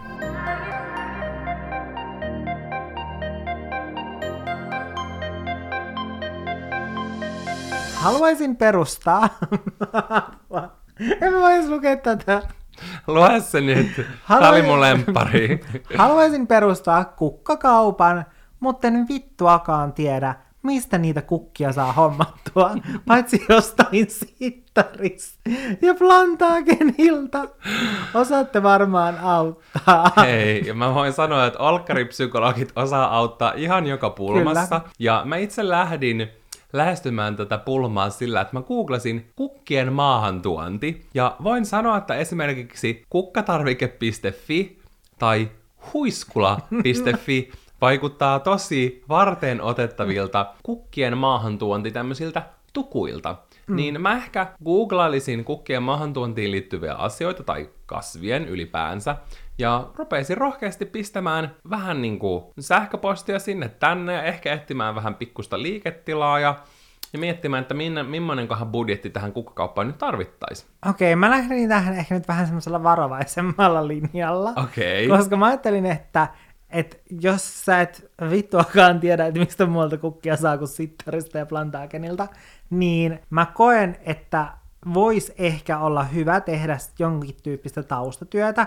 Ja yksi hyvä tapa tehdä taustatyötä on se, että sä menet töihin johonkin toiseen kukkakauppaan, ennen kuin sä perustat sun oman kukkakaupan. Aika hyvä vinkki, koska ja, sitten tietysti enemmän millaista, millaista se työ on. Mm, siinä on niin kuin monta eri puolta, miksi kannattaisi, ja mennä ehkä vielä just semmoisiin, mitkä sun mielestä on ne alan parhaimmat kukkakaupat, koska ne tulee olemaan niitä sun kilpailijoita, tai just sen alueen totta, kukkakauppoihin. Totta. Sä meet sinne töihin, meet vaikka useampaan, silleen, että oot puoli vuotta ensin toisessa, sitten puoli vuotta toisessa, otat sieltä vinkit talteen, listaat siellä ollessasi jo asiat, mitkä on päin helvettiä ja mitkä sä voisit tehdä paremmin. Ja sitten kun sä oot ottanut sieltä kaikki opit itsellesi, niin sitten sä pistät ton sun kukkakaupan pystyyn ja oot silleen, että mä tuhoan nämä niin kun, se kulman takana olevat kukkakaupat. Siis yksi hyvä vinkki on myös se, tiedätkö, kun on tosi paljon semmosia ihania mummeleita, jotka pitää näitä mm. kukkakauppoja, ja ne on todennäköisesti aika paljon yksin siellä töissä, niin otat kantispaikan, rupeat käymään, siellä mm. käyt ostamassa kukkia, ja sit sä voit pikkuhiljaa kysellä täältä. Ja tiedätkö, esimerkiksi Jannen alakerrassa, tai no, kyllä mäkin siinä asuin, mutta mä aina jotenkin pidän sitä Jannen asuntona, koska mäkin pidän sitä aina sä asuit aina siinä niin kauan, ja sit mä asun siinä puoli vuotta, mutta kun mä asuttiin Helsingin kadulla, niin siinä meidän alakerrassa oli semmoinen kuin Irjan kukka, ja Janne vähän silleen ystävystyi sen Irjan kanssa, mm. niin tällä tavalla, kun sä tuntisit tämmöisen Irjan, niin sä voisit kysellä, että miten sä oot aja- ajautunut tänne kukkabisnekseen, ootko sä floristi, mm. no millaista tää työ on, mistä sä tilaat sun mm. kukat, ja tiedätkö, mm. sä voisit oppia tämmöisen pikku ystävyyden kautta lisää tuosta alasta. Mutta mä tykkäsin kyllä Janne ideasta siitä, että ehkä voisi niinku käydä vähän haistelemassa ilmaa ensin jossain mm. tommosessa liikkeessä. Jep, koska siitä, siinä sä myös huomaisit sen silleen, että et koska mulla jotenkin tuli tosta niin semmoinen fiilis, että sä et ole hirveästi työskennellyt tuolla alalla, niin sit se, että että sit sä voisit myös nähdä, että minkälaista se työ oikeasti on, että haluatko vielä ryhtyä niin kuin sen alan yrittäjäksi, jolloin sun ei pelkästään työ, vaan koko sun elämä tulee pyörimään sen kukkakaupan ympärillä, niin että onko se oikeasti se, mitä sä haluat tehdä, koska sitten, jos sä oot perustanut sen sun oman kukkakaupan, niin siinä kohtaa tajuat sen, että tämä ei muuten olekaan mun juttu, mm-hmm. niin, niin sitten se tulee paljon hankalammaksi pistää pillit pussiin ja suunnata jollakin toiselle alalle, kuin sit se, että sä työskentelet jollain muulla.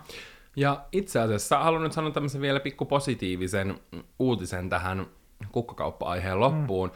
että mä luen tällä hetkellä Maarit Lassanderin kirja nimeltään Rahaviisaus, ja siinä sanottiin, että olikohan se, että kukkakaupassa työskentelevät ihmiset slash floristit on kaikista onnellisin ammattiryhmä. Oikeesti? Joo, että ne on niin kuin onnellisimpia niiden töissä tutkimuksen mukaan. Joten sä oot menossa oikeaan suuntaan. Sä oot menossa kohti onnellisuutta. Kyllä. Vuosien vaivannäön jälkeen on vihdoin saanut vakkarityöpaikan omalta alalta, kivasta konsulttitoimistosta, jossa on mahdollista luoda uraa. Nyt kun on vihdoin saanut tämän, en jaksaisi enää tehdä tällaisia töitä. Haluaisin luovalle alalle, haluaisin yrittäjäksi, haluaisin tehdä jotain ihan muuta kuin tämä muka unelmatyöpaikkani. Auttakaa, en jaksa tehdä töitä koko ajan. Mä en tiedä, miksi mulla on sellainen fiilis, että sulla on joku hyvä, hyvä vinkki tai kommentti tähän. Mun täytyy sanoa, että mä vähän hämmennyin tästä.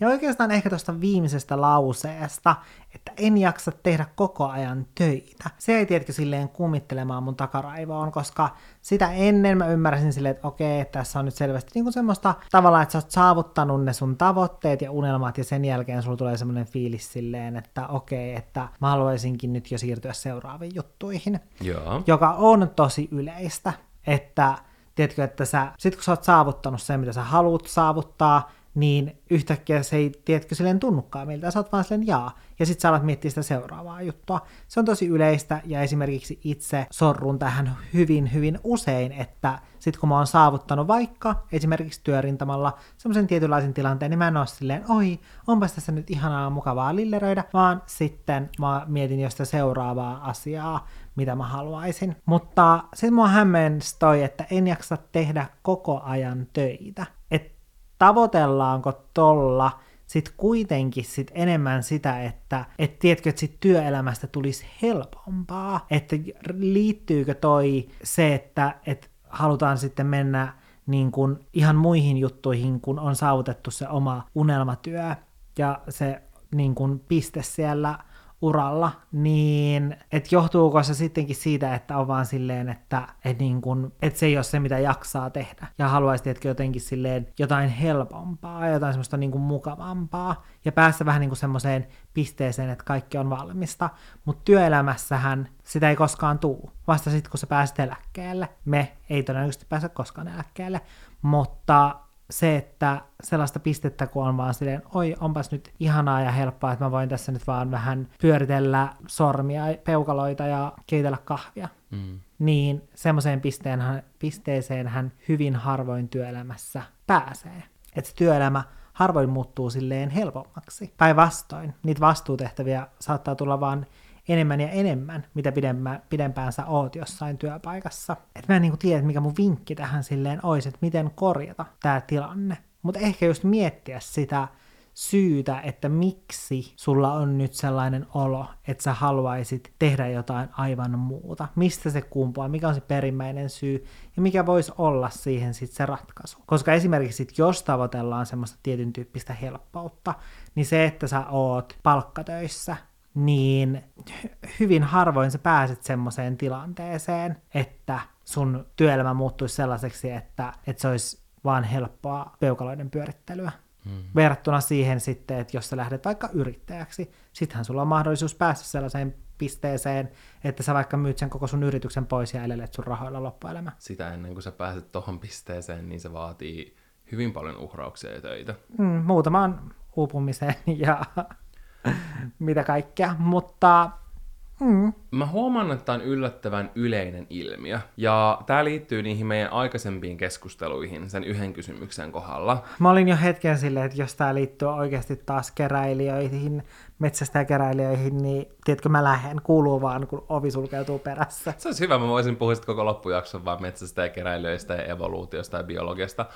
Mutta se voi olla tosi musertavaa, kun huomaa, että se asia, minkä eteen on nähnyt ihan sikana vaivaa, minkä eteen on työskennellyt tosi paljon ja mistä on tietyssä hetkessä unelmoinut, niin ei olekaan semmoista, mitä mietti. Se voi mm. olla tosi musertavaa. Ja mä uskon, että tosi monet nuoret aikuiset on siinä tilanteessa. Just sen takia, että tässä yhteiskunnassa meidän pitää niin, siis kirjallisesti lapsina, alle kaksikymppisinä, valita meidän urapolku muka. Mä oon sitä mieltä, että me voidaan muuttaa sitä. Ja koko ajan musta tuntuu, että enemmän ja enemmän ihmiset tekee yhtä rohkeita päätöksiä, minkä vaikka Janne on tehnyt, että hyppää tuntemattomaan. Toki kaikki, mitä sä oot tätä ennen tehnyt, on ehkä tietyllä tapaa valmistelussa mm. siihen, missä sä oot nyt, mutta se on kuitenkin tosi rohkea harppaus ihmiselle ottaa ja muuttaa tavallaan semmoinen hyvä, mukava tilanne täysin päälailleen. M- mutta mä koen, että sun kannattaa kuunnella itseäsi. Jos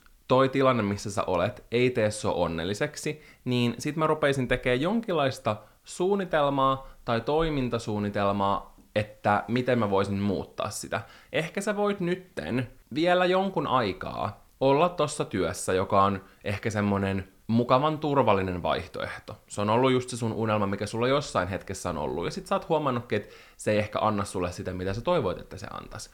Ja siinä sivussa iltasin ja viikonloppuisin mahdollisesti jollain tapaa rupeat työstämään sun unelmaa tästä luovalla alalla työskentelystä ja yrittäjyydestä. Esimerkiksi perustamalla jonkun sivubisneksen, tekemällä jonkinlaista liiketoimintasuunnitelmaa ja miettimällä, että miten sä voisit tuoda tänne sun unelman toteen. Tällä tavalla sun ei tarvitsisi hypätä tuntemattomaan, että sä että lopetat kaiken, vaan palkka juoksisi sulla koko ajan, sä tekisit töitä, mutta samalla sä edistäisit sun unelmaa. Ja sä voisit tehdä näitä samaa aikaa. Totta kai tämä vaatii sen uhrauksen, että sulla olisi vähemmän vapaa-aikaa, ja se voisi olla niinku raskastakin paikoitellen. Mm. Mutta mun mielestä se on parempi, että sä yrittäisit tehdä jotain näille sun tuntemuksille ja tämän mahdollisen uuden unelman eteen, kuin se, että sä vaan joko jäät makaa siihen tuleen, että sä et tee sille mm. mitään ja oot onneton, tai sitten, että sä yhtäkkiä vaan, tiedätkö, pistäisit sun koko elämän mm. pää alaspäin. Niin tällä tavalla sä voisit turvallisesti lähteä tunnustelemaan, että hei, että oisko tää se juttu. Mm.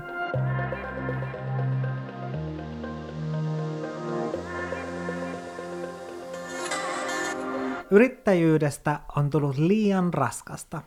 Kiinnostus lopahti ja yksin tekeminen uuvuttaa – Rahan kanssa tiukkaa, koska en osaa hankkia asiakkaita.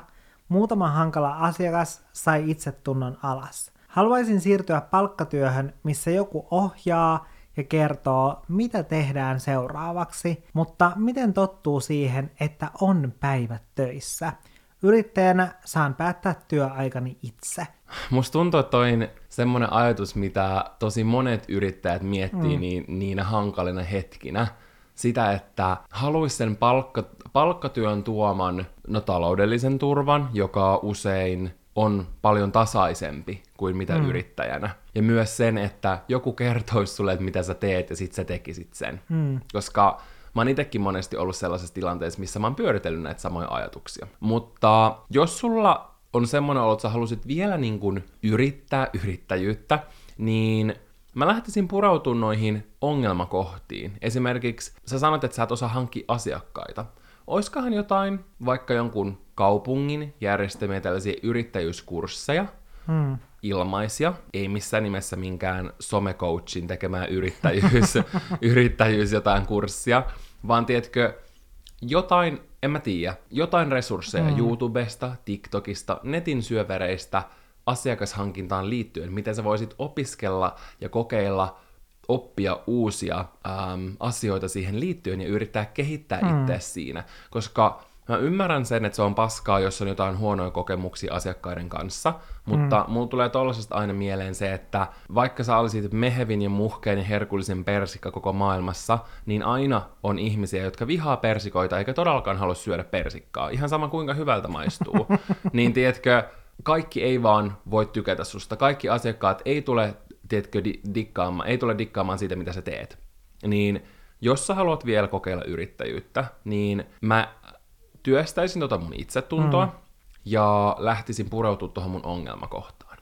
Mutta sitten taas, jos sä päätätkin, että okei, tässä mm. hetkessä mä haluan kokeilla palkkatyötä, mä voin aina palauttaa yrittäjyyteen. Mä mm. voin pistää, tiedätkö, hetkellisesti pillit pussiin ja niin kuin tämän yrittäjyyden sivuun, keskeyttää mun liiketoiminnan ja hakea palkkatöihin. Niin ihminen on tosi sopeutuvainen. Vaikka se vaatisi aikaa ja aluksi voi tuntua oudolta mennä jonkun, tietkö, työtahdin mukaan ja tehdä asioita, mikä joku muu käskee, niin mä voin sanoa, että muutamassa viikossa sä olisit jo sopeutunut siihen tosi hyvin. Ja sitten jos se tuntuu siltä, että se ei olekaan sun juttu, niin ehkä se voisi tuoda sulle varmistusta siihen, että no, mä haluankin itse asiassa tehdä tätä yrittäjyyttä. Mm.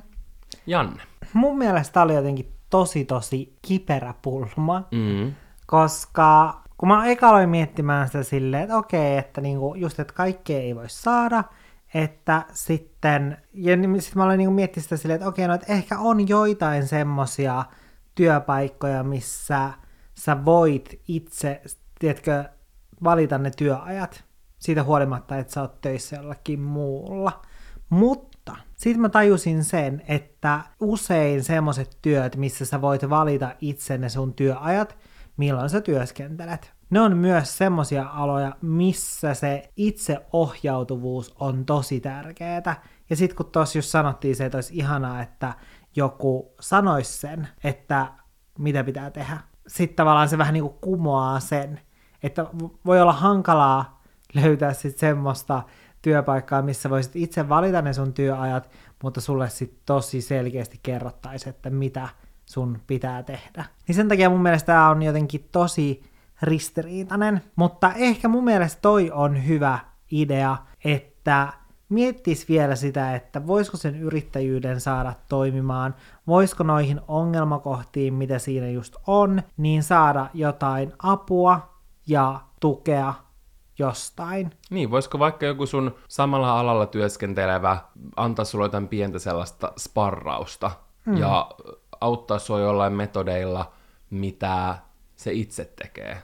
Olisiko mm. jotain semmoisia yrittäjyyteen tai sun alan liittyviä tapahtumia, mihin sä vois mennä kuuntelemaan mm. muiden kokemuksia inspiroitumaan? Mm. Mahdollisuuksia on moni, mutta mulla tulee semmoinen kuva, että sä kuitenkin vähän vielä, että haluaisit pysyä tässä yrittäjyydessä. Niin mm. mä jotenkin ottaisin semmoisen kunnon resetin, kehittäisin sitä omaa yritystoimintaa ja jatkaisin eteenpäin. Mm-hmm. Tai sitten tekisin molempia vähän silleen samaa aikaa, että ottaisi vaikka jonkun osa-aikaisen työn. Mm. Me uskotaan suhun. Me uskotaan suhun. Me uskotaan teihin kaikkiin. On täysin omalla alalla ja viihdyn yrityksessä, jossa olen. Mulla on täällä myös loistavat etenemismahdollisuudet. Kuitenkin meidän yrityksessä on vahva bilekulttuuri. En minäkään lasiin sylje, mutta en tiedä, haluanko uran seuraavassa askeleessa samalla sitoutua viikoittaisiin äftereihin ja muihin kissanristiäisiin. Niitä nimittäin riittää. Onko nyt vain heittäydyttävä vastavirtaan tutussa ympäristössä, vai pitäisikö seuraavaa askelta ottaessa miettiä, olisiko ruoho vihreämpää aina toisella puolella? Auts. Tämä on aina tosi, tosi kiperä juttu, jos on tollanen työpaikka, missä on tosi vahva se työyhteisö myös työajan ulkopuolella, että vietetään yhdessä aikaa. Tämmöinen koska, työyhteisökulttuuri. Mm, koska se on usein, mä itse koen sen semmoisena negatiivisena asiana, mm.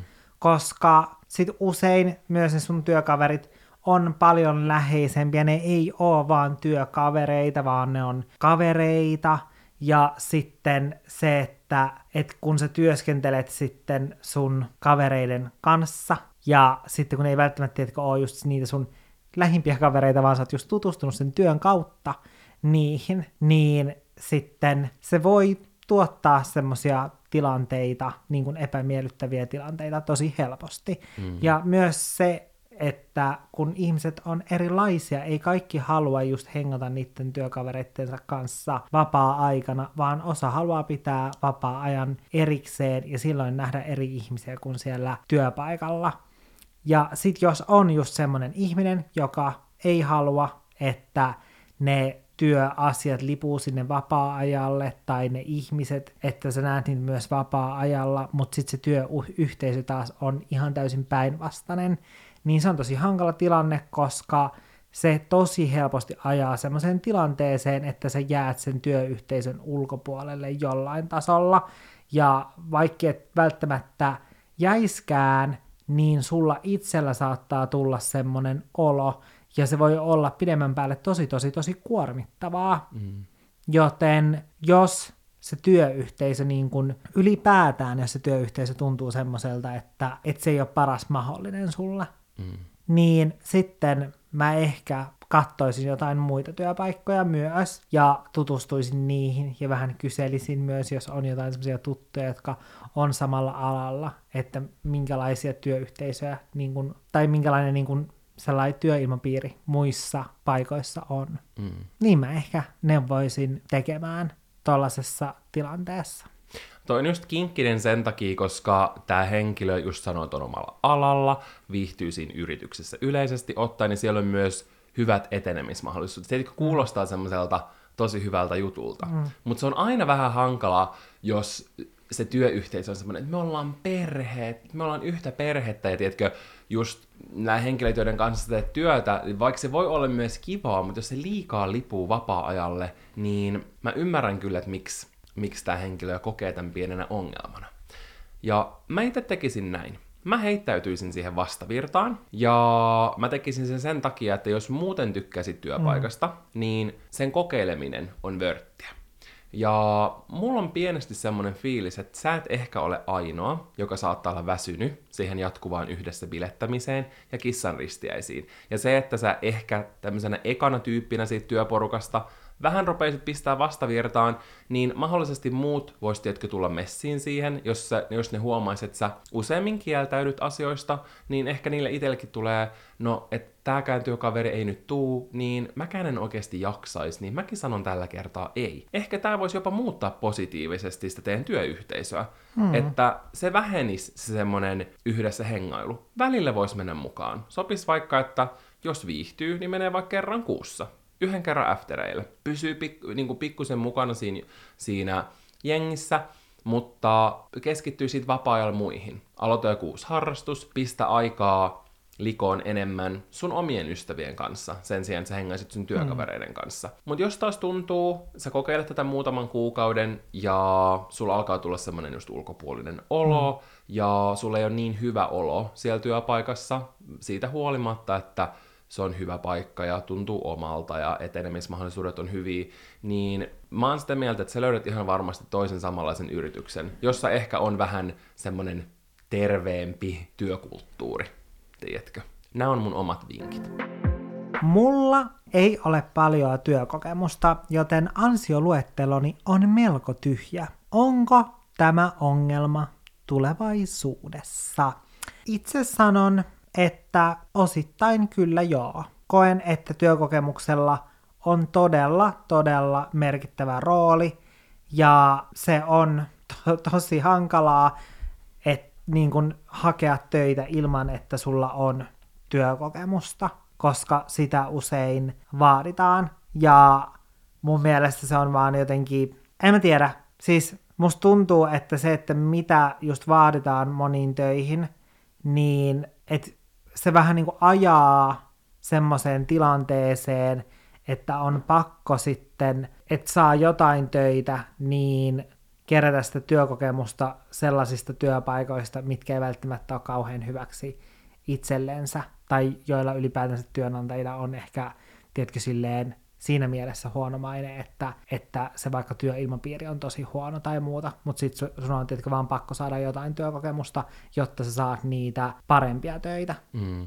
Niin se on fakta, mutta se, että jos ei ole työkokemusta, niin mä koen, että se, että sä teet semmoisen CVn, joka enemmän paneutuu sun omiin taitoihin, eli taitopohjaisen CVn, niin se voi auttaa tosi paljon, tai auttaakin, koska parempi se on kuin se, että sä jätät vaan tyhjäksi ja oot silleen, ei mulla ole mitään niin kuin, työkokemusta, vaan sitten sä teet niin kuin, ja laadit sellaisen CVn, missä sä kerrot sun taidoista ja vaikka harrastuksista ja joistain luottamustehtävistä ja sitten siitä, että minkälaisia taitoja sä oot niistä oppinut ja miten sä voisit hyödyntää niitä siellä tai niissä työtehtävissä, mihin sä haet. Niin sä voit tehdä sen, sen tyyppisen työhakemuksen. Musta olisi ihanaa, kun mä voisin tietkö vaan sanoa silleen, että ei työkokemuksella ole mitään merki- mm. merkitystä niin kuin sen suhteen, mutta kyllä sillä on. Että se tulee olemaan niin kuin tosi hankalaa hakea töitä ilman työkokemusta. Toi taitopohjainen CV oli mun mielestä hyvä nosto. Ja ihan jos sä vaan laitat Google-hakuun taitopohjainen CV, niin sieltä tulee muun muassa Duunitorin kattava artikkeli, missä on tuommoinen vinkkivideo, mutta myös niin kuin opastetaan mm. seitsemän askelta taitopohjaisen CVn kirjoittamiseen, ja siinä kerrotaan, että miten sä pystyt luomaan semmoisen. Mm, ja löytyy varmaan ihan siis valmiita semmoisia pohjia. Ihan ehdottomasti. Kyllä. Mutta tämä on ehkä vähän hankala, koska mä en yhtään tiedä, minkä ikäinen sä oot, mikä ala sua kiinnostaa. Mm. Jos sä esimerkiksi oot vaikka 17-vuotias, niin ei mitään hätää, mutta sitten jos sä oot vaikka, en mä tiedä, 37-vuotias ja sit sä haluaisit päästä vaikka jonnekin, en mä tiedä, Nasalle töihin, niin tiedätkö, pitäisi vähän silleen saada kontekstia siihen jutun niin. ympärille. Niin. Mutta esimerkiksi mä sain mun ekan semmoisen oikean työn mm. 17-vuotiaana, kun mä hain Linnanmäelle, mm. Ja mä sain sen sillä, että mä olin ollut seurakunnassa kerhonoihajana lapsille, mutta myös isosena nuorille, ja tämä näytti niille työnantajille sen, että hei, että mä osaan olla lasten ja nuorten kanssa, joka mm. on tosi tärkeää mm. Linnanmäellä. Mm. Ja mä koen, että se oli iso syy siihen, miksi mut valittiin sinne. Mm. Että mulla oli, tietkö näyttöä siitä, mm. että mä osaan työskennellä eri, tai tiedätkö, työskennellä ja olla läsnä mm. eri-ikäisten ihmisten kanssa. Mm. Ja sen takia just toi äm, taitopohjainen CV on tosi hyvä, ja jos sulla on joku niin kun unelma, niin voisitko sä opetella jotain taitoista varten? Että et mitä se ala vaatii, voisitko sä opetella jotain? Voiko sä lukea kirjoja, hmm. käydä kursseja, katsoa YouTube-videoita? Netti on, netistä voi opetella oikeasti melkein mitä vaan. Hmm. Ja myös sillä, että sä niin kun näytät sun osaamista ja kiinnostusta, niin sillä voi olla iso merkitys. Sitten on muun muassa mun, mun ymmärtääkseni ilmaisia siis Google-sertifikaatteja, niitä voi tehdä ja niiden kautta sä voit opiskella eri asioita. Niitä on tosi, tosi, tosi paljon. Ja teetkö, tällaisilla sä pystyt kerryttää itselle sitä kokemusta, jos sulle ei ole ihan hirveästi työkokemusta. Et näitä niin kun, tapoja on, mutta just niin kuin Janne sanoi, niin se on tosi tärkeää, että se työ, työkokemusta olisi. Ja sen takia mä koen, että kaikki, tiedätkö, erilaiset pienetkin työt, mitkä voi tuntua joskus silloin nuorena tai nuorena aikuisena tai missä tahansa elämään, tiedätkö, semmoiselta typerältä tai kurjalta, niin niillä on kuitenkin iso merkitys. Plus ne antaa mun mielestä tosi paljon kontrastia ja semmoista oppia siihen työelämään. Aloitan pian yliopistossa maisterin opinnot, jonka myötä valmistun ammattiin, joka ei työllistä. Opettajat on jo opiskeluaikoina varoitelleet tästä uhkaavasta työttömyydestä. Kuitenkin näin sisäänpääsyn eteen niin paljon vaivaa, en tiennyt, että töitä ei riitä kaikille, ja opintolan hyvitys odottaa, jos jatkan, joten en enää viitsi lopettaa kesken. Harkitsen valmistumisen jälkeen toisen alan opiskelua, vaikka lainaa on silloin 23 000 plus korot. Janne, mitä ajatuksia herättää? Mun mielestä ei todellakaan pidä lannistua siitä, että työllistymistilanne on huono tuolla alalla, koska mä ajattelen sillä tapaa, että aina hyville tyypeille, niille riittää töitä. Mm. Ahkerille ja hyville. Ja se, että jollain alalla on vaikea saada töitä, niin ei tarkoita, että sä olisi just se henkilö, joka saisi töitä, mm. tiedätkö? Sä voit itse vaikuttaa niin. siihen, että ja... oletko sä just, kuuluuko siihen, jotka saa niitä mm. töitä. Ja mulla tulee aina jotenkin mieleen se, kun mun iskä sanoi mulle joskus, kun mä olin teini, että 99 prosenttia ihmistä ei pääse siihen työhön, mitä haluaa tehdä. Niin sillä, että mä vaan mietin, että no mä oon se yksi prosentti sitten, mm. tiedätkö? Yep. Että se on myös tosi paljon omasta asenteesta kiinni. Ja mun mielestä todellakin, go for it, opiskele myös jotain uutta, jos sus tuntuu sit, että se työn saaminen on vaikeeta. Mm. Vaikka olisi paljon lainaa, sit sä voit mm. maksaa ne jossain vaiheessa takas. Teetkö, vaikka noinkin on silleen jo isoja summia, niin kuitenkin mä oon sitä mieltä, että ei pidä vähän niin kuin, jos se tilanne ei ole hyvä, niin ei pidä jäädä titkö vangiksi siihen. Niinpä. Mun mielestä tätä jaksoa oli ihan superkiva nauhoittaa, ja niin kuin mä alussa sanoin, niin näitä tuli ihan valtava määrä, joten please kertokaa meille YouTube-kommenteissa, että mitä mieltä tykkäsitte tästä jaksossa, jos teillä itse herää jotain vinkkejä joihinkin näihin öm, pulmiin liittyen, niin autetaan toinen toisiamme. Kommentoikaa sinne kommenttikenttään ja kertokaa teidän oma, omia ajatuksia näihin pulmiin liittyen, etenkin jos teillä on vaikka jotain omaa mm. kokemusta, niin se varmasti auttaa tosi paljon muita olkkarilaisia.